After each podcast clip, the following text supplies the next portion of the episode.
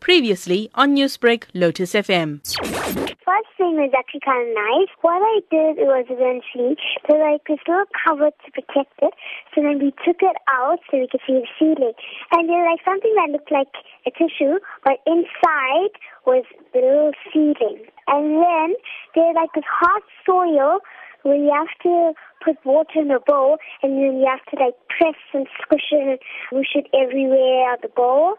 And then as soon as you're done, you um, put the soil inside, and then after that, you um, put the seed in, and then you need to put a little bit more, and then after that, you put a sticker in front of it, and then you put the sign on in the back of it, and that's how you know what you planted. So, why does the mini garden and the growing all these herbs and these plants make you so excited? The reason why it made me feel excited is because when you like make it, it's very exciting, fun. You make it messy, but it's nice and fun.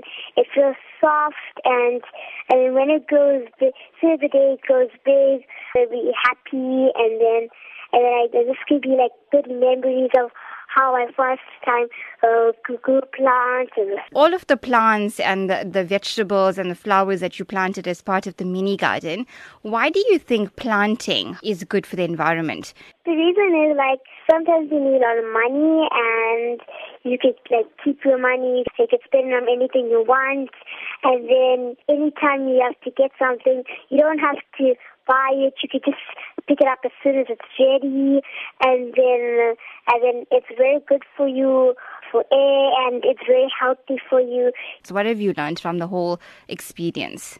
Well, I learned to take care of very important stuff.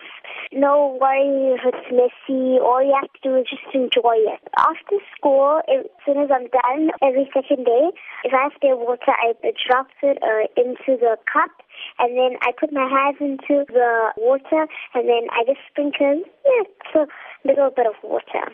Newsbreak, Lotus FM, powered by SABC News.